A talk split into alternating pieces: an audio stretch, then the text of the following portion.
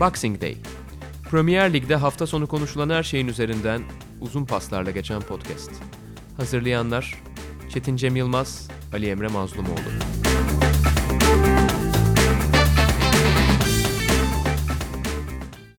Sokrates'in Kasım kapağında Shane Larkin, Roberto Firmino ve Mark Marquez var. Yeni sayının merkez kort kelimesi ise yaratıcılık. Anadolu Efes'in yıldızı Shane Larkin, Sokrates'e özel bir röportaj verdi. Larkin çocukluğundan Ergin Ataman'la ilişkisine kadar birçok detayı Uğur Ozan Suluğa anlattı. Liverpool'un sihirbazı Roberto Firmino'nun ada yıllarını The Athletic yazarı Simon Hughes özetlerken Bobby Firmino'nun Almanya dönemini Fatih Demireli kaleme aldı. Yeni başlayan NBA sezonuna dair öne çıkan konuları Kaan Kural, Orkun Çolakoğlu, Uğur Ozan Sulak ve NBA yazarı Jonathan Jarks yuvarlak masada mercek altına aldı. Bunların hepsini Sokrates'i gazete bayileri sitelerinden, kitap evlerinden, zincir marketlerden veyahut dükkan.sokratesdergi.com adresinden abone olarak ve yine satın alarak sizler de okuyabilirsiniz. Sokrates Podcast'e hoş geldiniz. İngiliz Premier Ligi konuştuğumuz Boxing Day'de ben Ali Emre Mazmoğlu, Çetin Cem Yılmaz'la birlikteyiz. Bu hafta yine Premier Lig'de öne çıkanları konuşacağız ama bu haftanın farklı bir yanı da var tabii. Çünkü Önümüzdeki hafta sonu çok önemli bir maç var. Sadece artık Premier Lig için de değil, dünya için çok sıkı takip edilen bir maç haline dönen Liverpool Manchester City maçı var.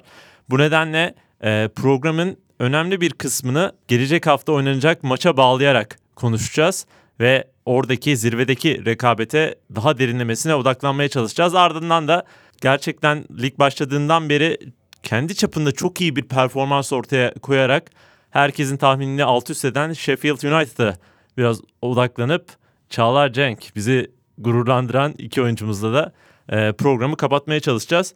Hemen e, Liverpool Aston Villa maçıyla başlayalım. E, Liverpool 2-1 kazandı Aston Villa deplasmanında ama ecel telleri de döktü bir yandan. Çünkü Aston Villa özellikle golü bulduktan sonra inanılmaz bir savunma performansı. Gerçekten hiç gedik vermeyen ve çıkışlarda da oldukça etkili olan neredeyse maçı belki 2-0'a 3-0'a getirebilecek fırsatlar buldu bir maç e, ortaya koydu. Ama sonda kazanan Mane'nin olağanüstü yani altın vuruşlarıyla Liverpool oldu. Evet şimdi tam zaten önümüzdeki haftaya hazırlanıyorduk. Çoğu kişi hani Liverpool Manchester City maçına doğru odaklanmışken iki takım da benzer şekilde aynı dakikalarda hani öldü öldü dirildi. Olağanüstü bir e, anlatısı oldu bu haftanın da. İki takımın da puan kaybetmeden çıkması, iki takımın da direnç gösterisi yapması etkileyiciydi. Liverpool tarafından bakarsak Liverpool bunları oldukça sık yapmaya başladı. Bu hafta hep herkes sosyal medyada zaten görmüştür. Bol bol bunların işte grafikleri de yapıldı. İşte geçen seneden alarak Liverpool'un Origi'nin Everton karşısındaki, Newcastle karşısındaki golleri, geçtiğimiz haftalarda e, yine benzer şekilde Leicester karşısındaki geri dönüş, e, Tottenham karşısındaki geri dönüş. Gerçi o birazcık daha erken olmuştu. United karşısında kazanılan puan derken Liverpool adına bu e, hani bir gelenek haline geldi. Liverpool şu anda e, geri düştüğü maçlardan 10 puan çıkartmayı başardı ki hani bu çok dramatik bir fark şimdi. Önünde 6 puanlık bir fark açtığı bir durumda 31 puanın 10'unu geriden geldiği durumlarda. Üçte biri. Evet puanların üçte birini geriden gelip kazanması çok etkileyici. Ve hani normalde bu arada bu onlu sayılar falan yani ligin 20. 25. haftasında falan toplanır aslında. Bu kadar fazla geriden gelen e, gelerek toplanan puanlar.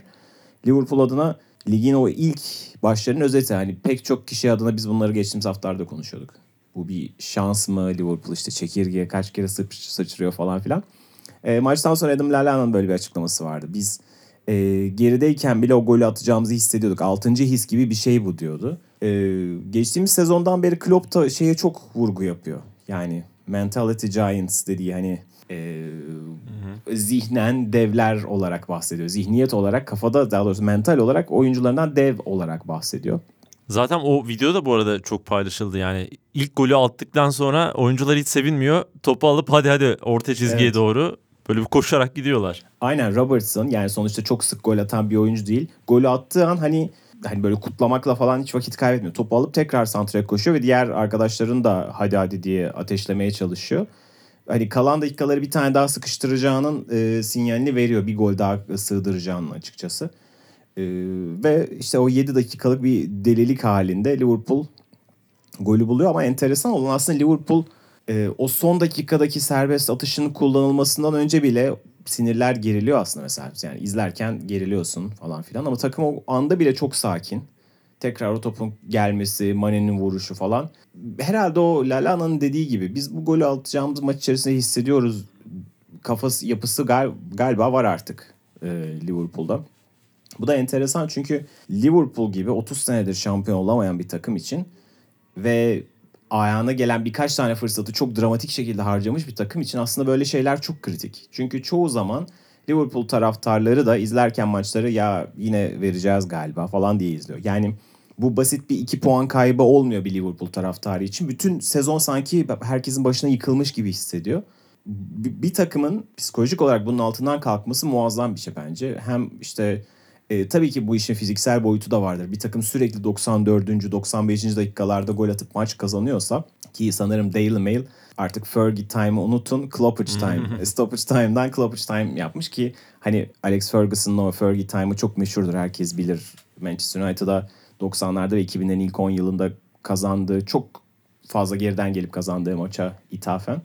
Ee, işte şu anda da Liverpool o Kloppage Time olayını yaşıyor. Hem mental olarak hem fiziksel olarak maçların sonunu bu kadar e, diri getirebilmek çok önemli bir başarı tabii ki. Şimdi Sadio Mane'ye özel bir parantez açacağız ama ondan önce benim dikkatimi çeken zaten herkesin dikkatini çekmiştir. Lallana ile maça başlaması oldu Liverpool'un ama biz burada bir konuşmuştuk. Lallana'nın regista pozisyonunda yani savunmanın önündeki adam pozisyonunda başlayarak top dağıtıcı, zaman zaman ileriye sürpriz koşular yapan bir pozisyonda oyun kurgusu içerisinde yer aldı. Yani bunu herhalde Klopp şöyle bir şey düşünüyor. Biz kapanan takımlara karşı zorlanıyoruz ki bu bir gerçek.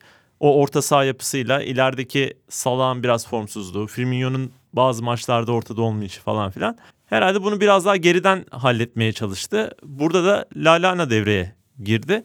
Ama şimdi bence savunma önünde oynayacak bir oyuncunun yani savunması çok kaliteli değilse top kesiciliği ya da işte geriden oyun taşıyıcılığı falan çok kaliteli değilse ya çok özel bir özelliğe ihtiyacı var. Yani mesela Jorginho'nun pas kalitesi inanılmaz ya. Böyle bir şeye sahipsen anca orada fizikli olmadan oynayabiliyorsun. Lallana'da bence bu yok. E, Lallana oyunda olup da Fabinho olmayınca da Aston Villa her geldiğinde pozisyon yarattı. O kadar tehlikeli oldu ki maç bir dönem. Yani bu neredeyse maçı başta da söylediğim gibi 2-0'a 3-0'a belki taşıyabilecekti. Ama biraz da şans eseriyle o goller olmadı. Yemedi Liverpool ve e, sonunda kazanmayı başardı ama Lallana tercihi bence çok sık üzerinde duracağı bir şey gibi olmayacak. Özellikle bu maçtan sonra Fabinho'nun da ne kadar önemli bir oyuncu olduğunu, nasıl oraları tamamen süpürdüğünü bir kez daha gördük. Evet bu arada Fabinho'nun hani kart cezası ihtimaline karşı saklandığı bir maçtı. Hani Fabinho'nun gerçekten önemi burada ortaya çıkıyor. Yani Klopp korudu yani Fabinho'yu. Hani diğer diğer oyuncular için düşünmedi. Tabii ki hani onun kart sınırında olması falan önemliydi ama e, bu maçtaki oynamamasının en büyük sebebi buydu. Ama şeyinde bir planı vardı yani. Evet. Klopp'un böyle Evet, bir. Regis'te oynatma Lallana planı hep vardı. Burada bir Evet. denedi ama Evet Lallana işte zaten birkaç haftadır yavaş yavaş devreye sokması iyiydi. Yani bir derinlik adına ben Lallana'nın bulunmasını olumlu buluyorum ama tabii eleştirilerin bir, bir anlamda yerinde. Aston Villa'yı da parantez açmak gerekiyor. Yani sonuçta ligin liderine karşı da hala herkes oynadıkları gibi oynuyorlar. Yani tabii ki birazcık daha normale göre daha savunmada kabul ettiler bazı dönemlerde ama Jack Grealish'in en önemli oyuncuların olmadığı bir günde Liverpool bu kadar zor duruma düşürmeleri gerçekten etkileyici. Birkaç kere de konuşmuştuk yani Aston Villa bu ligin hani yeni çıkan takımlarından bir tanesi olmasına karşın en keyifli futbol oynayan, en cesur, renkli futbol oynayan takımlarından bir tanesi. Ee, Grealish dışında zaten John McGinn de benim çok uzun zamandır evet. favorim olan bir oyuncu. Bu seneki Thais performansı değil mi? gayet güzel. Evet. Benim Hibernian'da değil aynen. Herkesin bir futbol manager sonrası taktığı bir takım vardır ya işte benim için o Hibernian. O yüzden o vesileyle çok erken keşfetmiştim kendisini. Sanki bir yerde de yolları Liverpool'la kesecek gibi geliyor. Yani tam bir Liverpool, Henderson sonrası oraların pozisyonuna şey yapıyorum, yakıştırıyorum Can Makin'i bakalım. Bir de kültürel olarak da yakın kulüpler. Liverpool, Hibernian. Evet. O da İskoçya'da biraz daha isyankar bir takım. Evet. Evet. Evet zaten benim biraz Hibernian'a bağlanmam da oradan olmuştu. İşte 90'ların ortasında Liverpool'un forma reklamı olan o alkollü içecek markasıyla Hibernian'inki aynıydı. O yüzden biraz o kırmızının yeşil beyazlı versiyonu diye oradan bir ilk kan çekmişti beni. Daha sonra işte Football Manager'la düştük bu batağa diyebilirim Hibernian için. Peki Mane parantezini açalım. Yani sadece bu maç için değil tabii ki. Daha önce geçtiğimiz hani maçlarda gerek penaltı aldırmasıyla gerek böyle çok zor geçen maçlarda kilidi açan golleri atmasıyla ve sahada sürekli bir arayış içerisinde olmasıyla Liverpool'un sadece bu sene de değil aslında geçen senenin ortasından başlayan ve bu senenin artık bu noktaya kadar e, gelen Liverpool'un acaba en iyi oyuncusu mu oldu? En, en iyi demeyeyim ama en kilit oyuncusu haline mi geldi sorusu artık soruluyor. Sen nasıl görüyorsun Mane'nin takım içerisindeki bu pozisyonunu? Evet Mane enteresan aslında Klopp döneminin ilk transferlerinden bir tanesiydi. Yani Klopp e, sezon ortasına geldi ama o yazın kilit transferlerinden bir tanesiydi ve aslında Salah öncesi çoğu kişi hatırlamıyor çünkü Liverpool Şampiyonlar Ligi'nde de asıl sıçramayı yani Şampiyonlar Ligi'ne de zaten sonraki sezon katıldı. E, ve Salah'ın muazzam performansıyla yaptı. O yüzden Mane hep bir gölgede kaldı aslında ama düşündüğümde son iki senede Liverpool'un oynadığı büyük maçların çoğunda en kritik rol hep Sadio Mane'deydi. Böyle tabii ki Salah çok önemli bir bitirici. Bazen de işte o açık alanı bulduğunda çok yıkıcı bir etki yaratıyor. Bazen de işte e, ilk sezonu daha çok yapıyordu. Çok dar alanda da inanılmaz işler yapıp spektaküler goller atıyor. Yani hani hem dışarıdan hem içeriden. işte Everton'a attığı gol zaten Puşkaş ödülü almıştı. E, Roma maçına inanılmaz bir şey atmıştı. Tottenham maçında çok Tottenham meşhur maçı. evet çok dar alanda hani bel kırmalı bir golü vardı falan filan. Ama Sadio Mane e, Salah'ta çok olmayan hani o topa basıp kafayı kaldırması ve aslında hani hücum hattındaki oyun kurucu gibi oynayabilme özelliğine e, sahip bir oyuncu. Ve aslında Liverpool'un oynadığı final maçlarında çoğunda takımın en iyisiydi aslında hücum anlamında söyleyeyim. Hani mesela Şampiyonlar Ligi finalinde tamam e, Alisson çok parlamıştı çok kritik anlarda. Ama e, Liverpool'un hücumu o Tottenham maçında sürekli Mane üzerinden dönüyordu. Ve bazen Mane işte yaratamayınca, üretemeyince Liverpool tıkanıyor. En son Manchester United maçında Mane'nin çok e, iyi bir günü değildi. Ki hani eliyle de olsa hani Liverpool'un attığı o gol Mane üzerinden gelişmişti. Çoğu maçta işte Real Madrid'le oynanan finalde de. Bir önceki Liverpool- finalde, evet. Evet.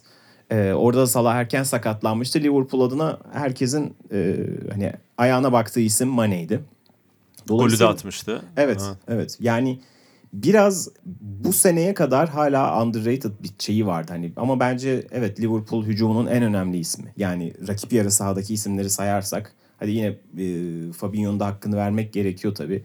Ya da işte Firmino'yu burada çok övdük ama e, Sadio Mane hakikaten Liverpool adına çok çok değerli ve artık hani dünyanın en iyileri arasının konuşmasına geçmesi gereken bir isim. Şimdi hep Messi Ronaldo sonrası dönem birkaç yıldır konuşuluyor. Zaten ikisi de hiç hani hız kesmiyorlar. Hala çok iyiler ama hani akla gelen hep Messi Ronaldo'dan sonra kim olacak deyince akla gelen isimlerden bir tanesi işte Salah'tı, Hazard'tı, De Bruyne'di, Sterling'di falan. Sanki onlar arasında pek Mane sayılmıyordu ama sayılması gerekiyor çünkü şu anda hani gezegenin en iyi 5 oyuncusundan bir tanesi konumunda bence.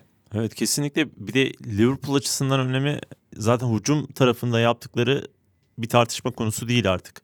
Hani konuşuyoruz ya 10 puan e, ge- geri dönüşlerden kazandı diye. Burada kilit isim zaten Mane. Geçen sene de 22 golün 6'sı galibiyeti getiren gol ve bunu çok bir de efektif yapıyor. Mesela e, geçen sene onu Aubameyang ve Salah'la paylaşmıştı bu ödülü. E, altın topu yani en çok gol Gol atma kralı. ödülünü.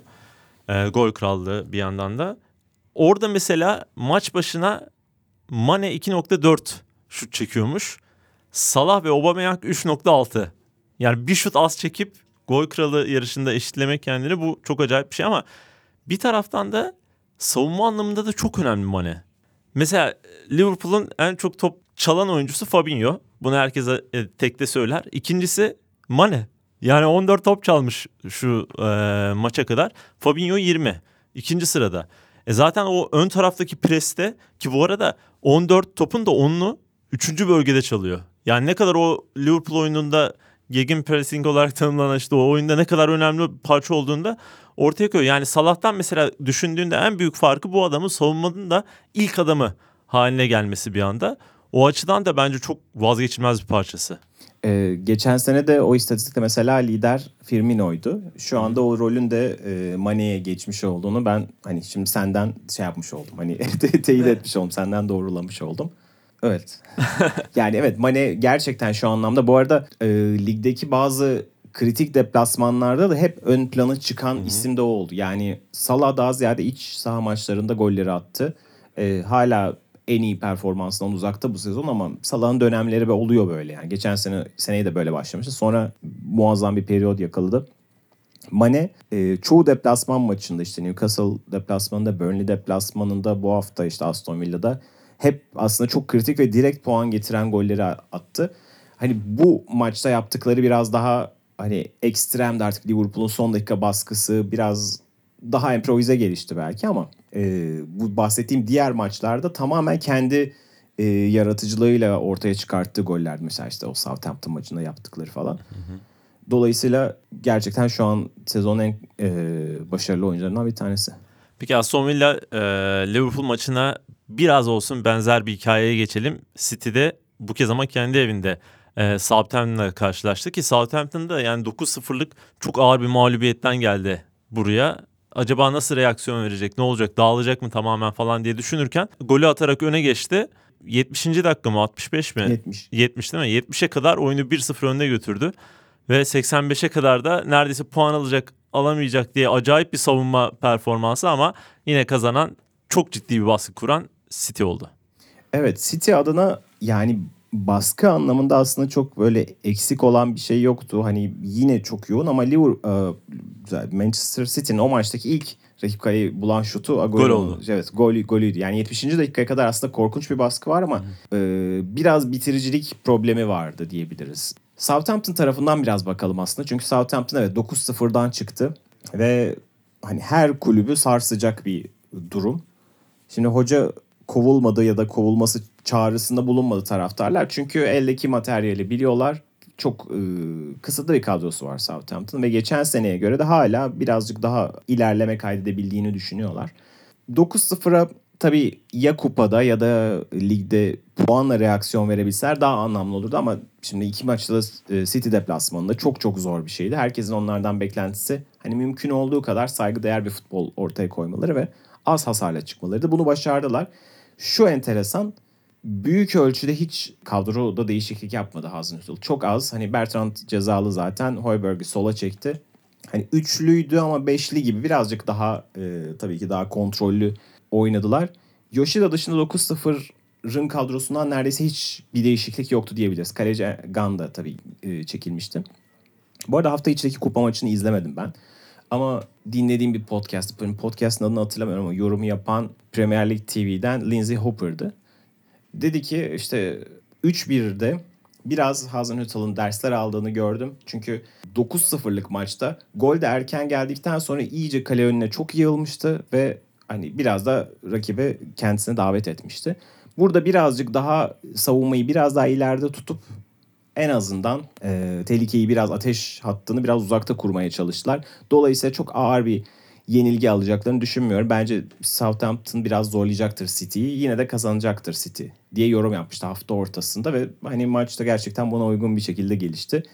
Yani bu anlamda Southampton adına pozitif e, şeyler içeren bir maçtı. Ama City'nin de burada kesinlikle hakkını vermek gerekiyor. Şimdi üst üste aynı takımla iki defa oynamak. Üstelik 9-0 gibi çok hani onur kırıcı bir mağlubiyet almış. Dolayısıyla ekstra motivasyonla size gelen bir takıma karşı oynamak çok kolay değildir. E, bunu iki defa hem kupada hem de ligde yaptılar. Ki kupada da yedek kadroyla oynama alışkanlığı yok Guardiola'nın. Guardiola hani Klopp'un aksine lig kupasını da ciddiye alıyor ve az kadroyla. Sadece Phil Foden'ı koyuyor. Geri kalanlar kabaca hemen hemen kullandığı oyuncular oluyor yani. İşte Agüero mesela orada gollere geri dönmüş oldu. Bu anlamda Southampton'a karşı yine hani işi yapmaları bence kıymetliydi. Genelde şunu kabul etmek gerekiyor. Medyada ya da işte sosyal medyada, kamuoyunda biraz bir Liverpool bias, biraz Liverpool'a dönük bir anlatı var. Yani daha popüler bir takım, geçmişi daha başarılarla dolu ve Liverpool'un şampiyon olması daha büyük bir hikaye olacak. Çünkü 30 yıldır olmayan bir takım. Ama City zaten 12'den 2012'den beri 3 tane şampiyonluk yaşamış bir takım. Dördüncüsünü de alırsa şaşırılmaz. Dolayısıyla biraz hikaye hep Liverpool'un son dakika golleri üzerinden gelişiyor ama aslında City'nin de bu hafta yaptığı şey çok altta kalır bir şey değil aslında. Ve aslında yine unutulan bir şey. City bazı maçlarında beklenmedik kahramanlar çıkarabiliyor. Geçen sene Leicester maçında kompaninin attığı gol gibi. Bu haftanın kahramanı da Kyle Walker oldu. Pek de beklenmedik bir e, hani biz artık Walker formayı Cancelo'ya bırakır falan filan derken adam bir gol bir asiste parladı. Dolayısıyla bunların da hakkını vermek gerekiyor ve bu haftaya da kendilerine yine hani kazanırlarsa 3 puanla yarış tekrar başlatacakları bir konuma getirmeyi başardılar. Ama işte o iki maçın gelişimi o kadar ilginçti ki 70. dakikaya kadar ikisi, iki takımı 1-0. 70'te e, 1-1 oluyor. E, City 1-1 yapıyor. Sonra işte 84'te Liverpool galiba 1-1 yapıyor. Aynen. 86 mıydı? Sek- o 87 civarı pardon. 80 85 86. Aynen. Biri öne geçiyor, bir diğeri bir daha öne geçiyor falan. 87'ymiş baktım şimdi. 87 evet. Sonra o diğer tarafta da işte Kyle Walker. Özellikle 87 ile 94 arasında işte hani yaklaşık 7-8 dakika içerisinde belki şampiyonluk e, resminin değiştiği bir 7-8 dakika yaşandı cumartesi günü. Dolayısıyla çok enteresan. İşte iki takımın da hani nasıl artık hiçbir puan kaybına, hiçbir hataya tahammülü olmadığı bir zamanın işte e, güzel bir özetiydi. 8 dakikalık bir özetiydi.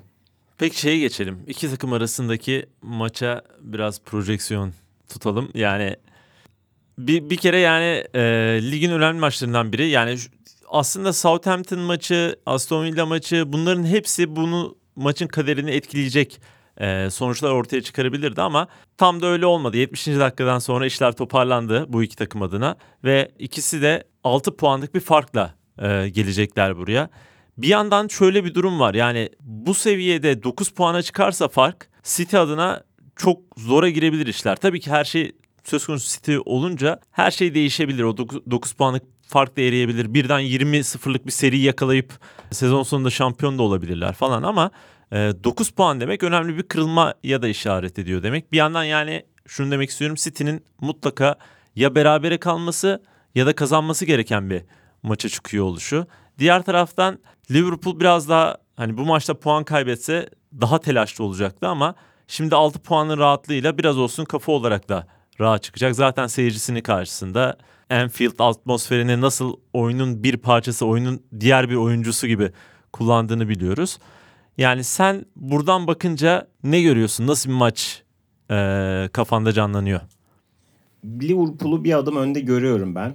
Ee, sebebi de Anfield. Yani Liverpool'un formu dışında da. Yani Liverpool zaten şu anda belli açılardan daha formda ama birazcık da hani beklenenden daha fazla puan aldığında itiraf etmemiz gerekiyor. Yani beklenenden derken hani ortalamalar kanununa göre bu kadar çok yakalanan, bu kadar çok geri düşen bir takımın aslında 11 maçın 10'unu kazanmaması gerekiyordu. Bir yerde takılabilirdi Liverpool fakat müthiş bir dirençle bunu yıktı. Dolayısıyla hani sadece 6 puanlık fark Liverpool'u işte fersah fersah daha iyi bir takım yapmıyor City'den. Ama işte momentum Liverpool'un yanında. Bu doğru. Ee, geçtiğimiz sene de aslında benzer bir hikayede çıkmıştı Liverpool Manchester City'nin karşısında. Sadece deplasmandaydı ama. Kazanıp 10 puan yapma gibi bir ihtimal vardı. Ama City kazandı ve 4 puana indi fark. Ve e, Liverpool o tarihten beri de yenilmiyor bu arada. Bu da enteresan bir şey. Yani Premier Lig'de 3 Ocak'ta oynandı o maç. 28 maçtır Liverpool yenilmiyor. Olağanüstü bir e, seri bu da. Anfield'da dersek zaten e, Sadio Mane ligde Anfield'da yenilgi yüzü görmemiş mesela. Yani geldiğinden beri 2016 Bu arada ama- Guardiola maç sonunda şey demiş. Bu yüzyılda yenilecekler mi bilmiyorum. Zaten çok da yani bilmiyorum takımı rahatlatmak için mi söylüyor ama çok da yenebileceğimizi düşündüğümüz bir maç değil diyor. Yani Anfield'da hesaba katarak tabii. Evet yani zaten Liverpool'un Anfield'da dünyadaki neredeyse çoğu takıma karşı psikolojik bir üstünlüğü vardır. Yani bunu e, hani böyle büyük bir iddia olarak söylemek istemiyorum ama Liverpool çok daha kötü zamanlarında Anfield'a çıkıldığında büyük maçları kazanma refleksi olan bir takımdır. Çünkü oradaki atmosfer başka bir şeydir. Ama şimdi diğer taraftan da bakarsak işte şu an kaç 60 küsür maç oldu. Son 62 maçın pardon son 62 resmi maçın sadece ikisini kaybetmiş Liverpool evinde. İkisi de kupa maçı. Ee, yani olağanüstü bir seri var ve gerçekten kolay kolay da burada maç vermiyor. Ama Liverpool adına geçen seneki e, Manchester City maçları gibi mi olacak? Yoksa City'nin çok daha iyi göründüğü bir önceki sezon Liverpool onları iki defa hatta Şampiyonlar Ligi ile üç defa yenmişti içeride dışarıda. Ona mı benzeyecek emin değilim. Liverpool'un o 2017-18'deki gibi bir e, hani blitzkrieg bir şey yapabilecek mi onu bilmiyorum. Oradaki oyun yani Liverpool'un o dönemki fiziksel durumu ki o zaman da City şöyle hatırlatmaya çalışayım. Ocak 2018'den bahsediyorum. City uçuyor gidiyor. Zaten 10-12 puan fark atmış rakiplerine. Henüz ligde yenilgisi yok.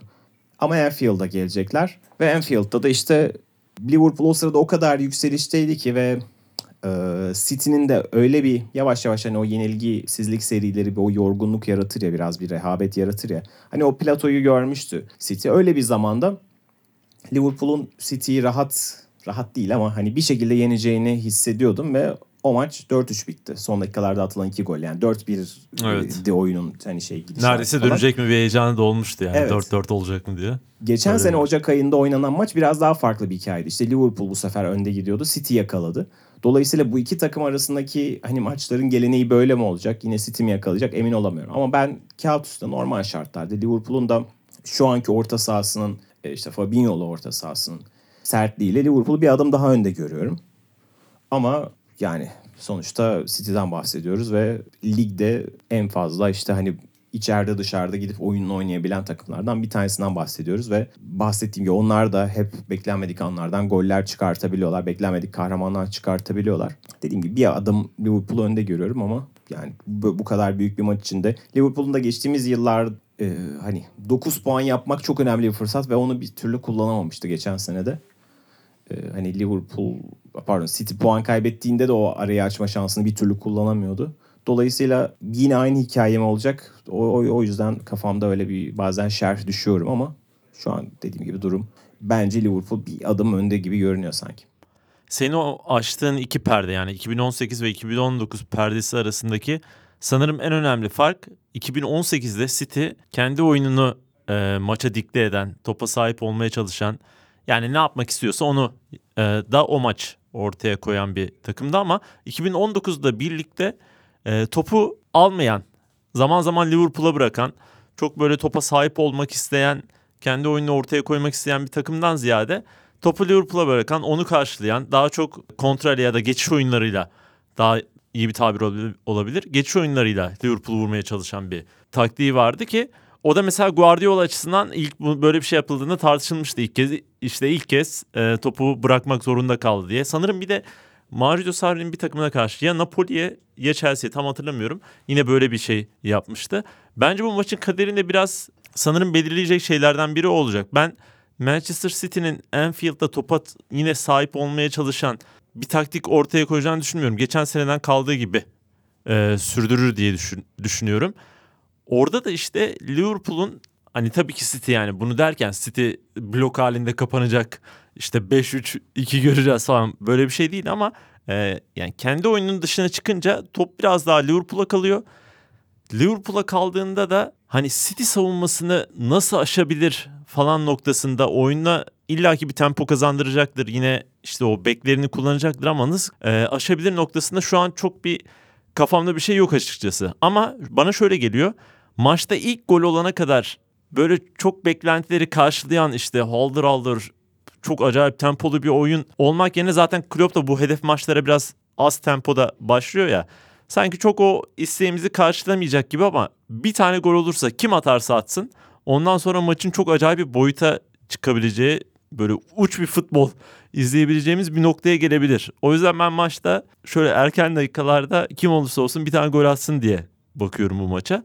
Diğer yandan da işte senin dediğin Anfield faktörü yani Liverpool ilk golü atsa da ya da ilk golü yese de o Anfield'la birlikte maçın her zaman ikinci golü bile yese atıyorum maç 2-0 olsa hani gelse Manchester iki tane atsa City ama yine o Anfield'la birlikte maçın sonuna kadar son anı göremeyeceğimiz bence bir maç olacak yani ne olacağını bilemeyeceğimiz bir maç olacak. O anlamda beni heyecanlandırıyor. Yani demek istediğim biri bir, bir gol atsın ki ondan sonra görelim gibi geliyor. Bana da biraz ilk bahsettiğin senaryo gerçekleşecek gibi geliyor. Geçen sene oynanan iki maçtı işte biri 1-1 bir- 0-0 bitmişti galiba değil mi? Hı hı. 1-1 miydi yoksa? Mahrez'in 0-0, penaltı kaçırdı. 2-1 herhalde. Evet diğeri de Ha. 2-1. İki maçta çok çok e, yoğun orta saha hani böyle yıldırıcı bir orta saha mücadelesi şeklinde geçmişti. Hani futbol kalitesi olarak çok çok üst düzey, çok tatmin edici, çok yoğun mücadelesi olan ve taktiksel anlamda da zengin bir maçtı. Ama çok büyük ölçüde iki takımın o ikinci bölge e, mücadelesi şeklinde geçmişti. Sanki yine öyle olabilir gibi geliyor çünkü iki sene öncesine göre bahsettiğin gibi City'nin çok belirgin rakibe kendi oyunu dikte ettiren ve hani tırnak içinde ezbere kazandığı bir oyunu şu anda yok. Ve Liverpool o zaman onu işte nasıl denir suistimal etmişti aslında. Yani çok iyi sömürmüştü o. Çünkü daha önce hiçbir takım o şekilde pres yapmıyordu e, City'ye karşı. Ve ne olduğunu anlamadan işte üst üste goller gelmişti. Çok kısa süre içerisinde bu arada. Ocak ayında işte 4-3 bitti. Sonra Şubat ya da Mart ayında 3-0. Şampiyonlar Ligi'nde 3-0'lık bir galibiyet aldı. Oxlade Chamberlain'in olağanüstü bir oyunu vardı. Hala benim hani tadı damağımda kalan bir oyundur. Çok, çok delici, direkt bir oyunu vardı. Hala acaba diyorum ki acaba bugün kullanabilir mi? Çünkü yani bu haftadan bahsediyorum. Yavaş yavaş devreye girmeye başladı ama işte Henderson, Fabinho Wijnaldum üçlüsü de herhalde bozulmaz. Evet City'nin şu anda o kadar baskın bir oyunu olmaması iki tarafında birbirinin ne yapacağını daha çok bekleyeceği bir oyun e, ihtimali sunuyor bence bize. Dolayısıyla biraz sanki ilk ihtimal daha baskın görünüyor. Ya İşte o 3-0'lık maç aslında Guardiola'nın radikal bir değişiklik yaptığı maçtı. Yani ne olursa olsun şimdi Liverpool 2 senedir kapanan takımlara karşı topu ayağında tutan %75-75'lere varan topa sahip olma yüzdesiyle oynayan bir takım. Yani bunu oynamayı çok iyi öğrendi. Zaten Tottenham'a geriden dönüyor. İşte Leicester'a geriden mi dönmüştü hatırlayamadım. Bu Aston Villa maçında geriden dönüyor. Geriden değil ama hani yakalandı sonra bir daha şey yaptı. Ha evet yani bir şekilde topu rakip sahaya e, yıkıp pozisyon bulup gol atmayı biliyor. Bunda uzmanlaştı. Ama bence Liverpool'un hala en uzman olduğu oyun o transition oyunu. Yani eğer birinci bölgede, ikinci bölgede topu kaybettiyseniz Liverpool'un affetme imkanı yok. Tak diye hızlı gelip vurabiliyor. Yani o yüzden zaten Guardiola çok bu riski almak istemiyor. Bir de şimdi geride e, Laporte'un da yokluğu hani tartışmıştık ya. O zaten oyununda bir sorun yarattı. Rodri ne olacak? İlkay mı devam edecek? O da bir Evet Stones mu gelecek? Şimdi o doğru. O Evet. savunmayı nasıl kurgulayacağı. Çünkü evet bu eşleşmelerden bir tanesini üçlüyle karşılamayı da denemişti. Çünkü Liverpool'un üçlüsü yıllardır oturmuş ve en büyük tehdit yaratan üçlüsü. Ee, pardon böldüm şimdi geri döner. Yo, devam et, de. devam et. Hani o personelden kimi seçeceği ve o üçlüyü nasıl karşılayacağı da çok maçın en ki- kilit sorusu aslında. Evet yani orada ne olacağı oralarda işte maç sıkışacak ama muhtemelen bu bizim konuştuğumuz ilk senaryo işte birbirini tartan ama orta sahada böyle bayağı bir yine sertleşen bir oyun. Ama iki takımın da böyle tempoyu belli bir seviyede tuttuğu, birbirini tarttığı, işte City'nin biraz topu Liverpool'a bıraktığı, Liverpool'un topla ne yapacağım gibi düşüncelerinin olduğu bir oyun izleyeceğiz gibi duruyor ama herhalde atılacak bir gol kim tarafından atılırsa atılsın oyunun kaderini değiştirecektir diye tahmin ediyorum ama abi ne olursa olsun yani City Liverpool maçı biz de zaten burada hemen Toronto'da yerimizi ayırtacağız bir tane barda. burada bile yayını var yani bu maçın ve tıka bası oluyor bu maçlarda ve çok özel çok keyifli bir hafta sonu bizi bekliyor gerçekten. Evet sadece e, hani bu haftanın ya da sadece Premier Lig'in değil belki de ayın hatta şu hani yılın şu ana kadarki döneminin son ilk yarısının Avrupa'da en önemli maçı gibi görünüyor. Her sonuçta da ligin kartları bir anlamda yeniden dağıtılmış olacak. 9 puan ya da işte 6 puanda kalması veya 3 puanda kalması. Her olasılık bir anda Premier Lig'in kaderine dair çok çok done verecek bize. Evet şimdi zirveden biraz uzaklaşalım ve bu senenin belki de en güzel hikayelerinden birine geçelim. Sheffield United kimsenin beklemediği yani ne olursa olsun hani Championship'te çok özel bir performans göstermişti. Buraya çıkmıştı ama yine de herkesin kafasında çoğu insanın kafasında diyeyim bir düşme adayı bir takımda ama düşme adaylığını bırak yani ligin zirvesine doğru tırmanan yani o ilk altının yedinin içine doğru giren ve çok kaliteli bir oyunla bunu yapan bir takım haline geldi. Tam böyle teknik direktör takımları vardır ya yani kim birinci sırada dediğinde ortaya teknik direktörün ismi çıkan takımlardan biri Chris Wilder'ı söylüyorum. Yani 2015'te bu takımın başına geldi ve adım adım tırmanarak lig lig tırmanarak buraya kadar getirdi ve bu sene ligde yaptıklarıyla şu anda belki de Premier Lig'in zirve yarışı bir konu. Chelsea'nin hikayesi bir konu ama 3. sırada ha Leicester'da var ama ilk 4 hikayesinin içerisindeki en önemli takımlardan biri haline geldi. Evet hep zaten ilk haftalarda da söylüyorduk ya lige yeni gelen takımlar için bazı metodlar var. Birkaç tane hani yıldız transferi yapabilirsiniz. Takımınızı koruyabilirsiniz ya da işte diğer taraftan bir, bu dünyaya alışmak için birazcık daha sıkı, haddini bilen tırnak içinde bir oyun oynayabilirsiniz. Ya da Norwich gibi biz kendi oyunumuzu oynayacağız demeye devam edebilirsiniz. Brighton belki bir örnek. Evet Brighton Ha. aslında Sheffield United çizgisine biraz daha yakın. En Evet. azından ligde Ortası kaldı. biraz. ligde kaldığı ilk iki sene hani şey yapmıştı hani biz bu 36 puanı nasıl alacağız? Hani kapanalım haddimizi bilelim. Hala o işte Duffy olsun, Dunk olsun falan geleneksel e, şeyinden çık kopmadan e, kendisini buraya getiren personelden ve oyun anlayışından çok kopmadan kalmayı başarmıştı. Hatta Huddersfield geçen sene facia bir sezon da yaşasalar ilk çıktıklarında kimse yine kalmalarını beklemiyordu. Championship kadrosuyla Premier Lig'de kalmayı başardılar. Sheffield'da benzer şekilde ligde tutunmayı başardı. Hep şu anda 4 maçtır yenilmiyorlar. Deplasmanlarda çok zor yenilen bir takım. Evinde neredeyse hiç yenilmiyorlar. Ve bu ser- seri boyunca işte Arsenal'i yendiler. Liverpool'a çok hani böyle tek golle hani bir kalecilerin şanssızlığıyla mağlup oldular. Everton'ı yendiler falan. Chelsea ile beraber kaldı. Evet Chelsea'den puan aldılar. Şimdi mesela sezon başında o Chelsea adına çok büyük hüsran gibi görünüyordu. Yani 2-0'dan puan mı verilir? Şu an için kabul edilebilir. Çünkü zaten ligin altıncısı konumunda. Her şunu şey yapmamak lazım. Biraz bu sene enteresan bir lig yaşanıyor. Alt sıradaki takımlar çok az puan aldı. Üsttekiler de çok fazla puan aldı. Orta sırada inanılmaz bir birikme var. Yani birkaç hafta içerisinde Şimdi mesela Aston Villa düşme hattının biraz üstünde görünüyor ama bir galibiyet alınca çok üstleri kendine atabiliyor falan filan. Hani bu anlamda çok ultra yanıltıcı olmaması gerekiyor ama ne kadar olsa şu anda ligin altıncısı. Bir de bir yandan e, Lundstram diye tam bir fantezi futbolda puan makinesine sahipler. Geç bu hafta e, FPL hesabı da FPL hesabı da kendisinden GOAT diye bahsetti. Ya Sheffield United açıkçası yani benim ilgimi 8. 9. haftaya kadar çok çeken bir takım değildi. Biz burada hani ilk podcast'te konuşmuştuk. Lige yeni yükselen takımların iyi bir hani oyun ortaya koyduğunu, en azından bu lige katkı yapmak istediklerini, niyeti belli ettiklerini söylemiştik ama çok da böyle odaklanmamıştım ben Sheffield'a. Odaklanan var mı da bilmiyorum yani bu başarı gelene kadar. Ama sonrasında bakmaya başladık. Zaten 2015'te bu takımı aldığında Chris Wilder takım League One'da mücadele ediyor bir takım.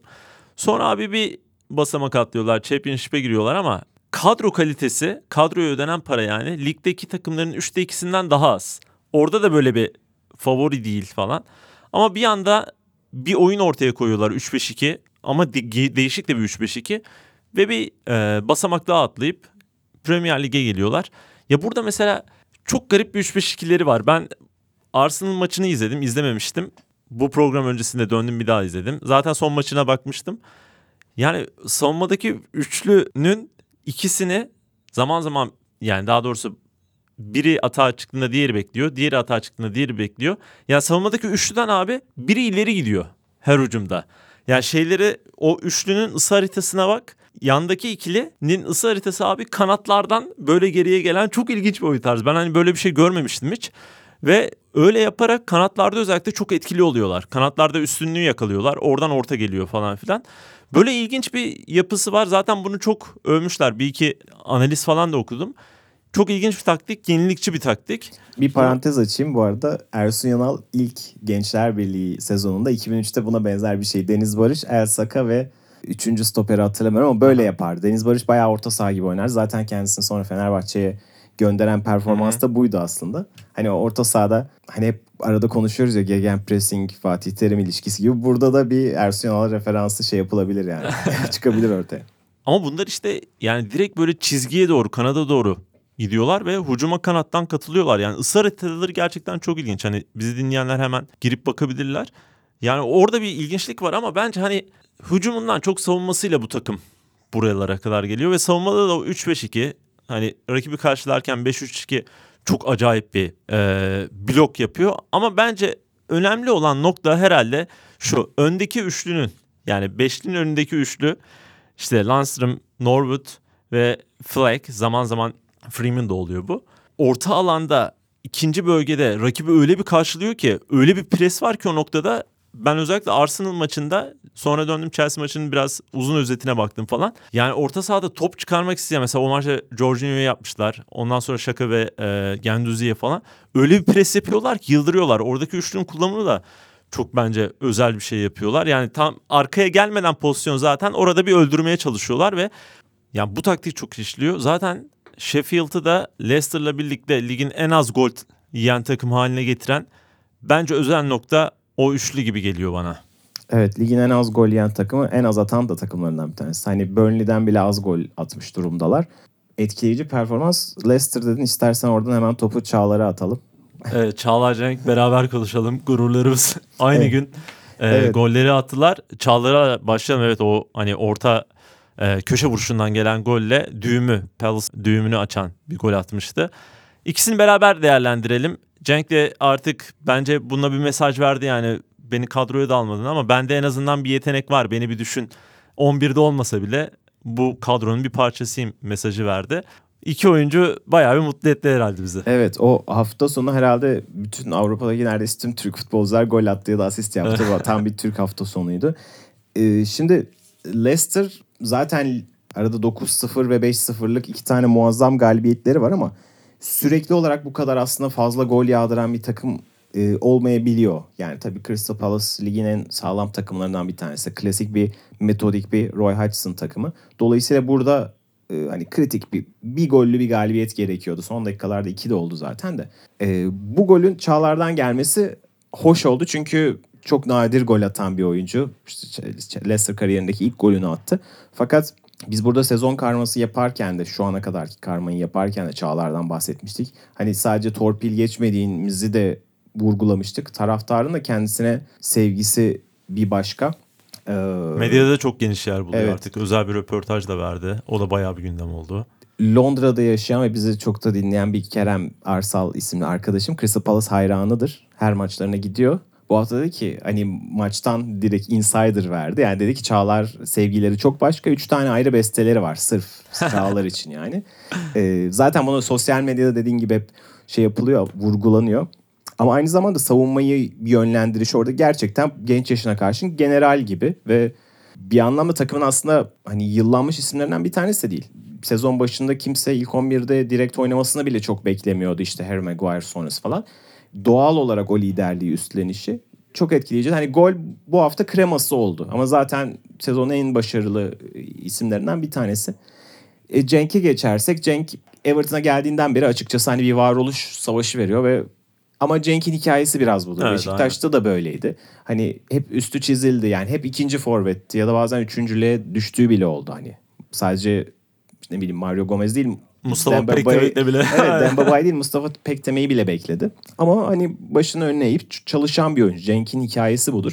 Yani- Cenk bir de şeydi abi oyun içinde evet golü attı. Bu arada Calvert-Lewin bayağı bozdu Cenk'i ama buna rağmen golü attı ama bir yandan da o Andre Gomez'in ayağın kırıldığı pozisyonda ilk önce Andre Gomez'e gitmesi sonra sona ağladı onun yanına gitmesi o da çok bahsedildi bu arada. Yani Evet. Twitter'da falan çok gördüm bunu. Maçın zaten yani çok enteresan bir maçtı. Birkaç kere işte VAR'a gidildi gidilmedi falan yani Andre Gomez pozisyonu öncesinde de. Hani tam bir yine e, Manchester United Arsenal maçı öncesi El Sakiko denmişti. Bu da öyle bir maçtı. Hani kaybeden hocanın kovulması en azından koltuğunun sallanması gündemdeydi.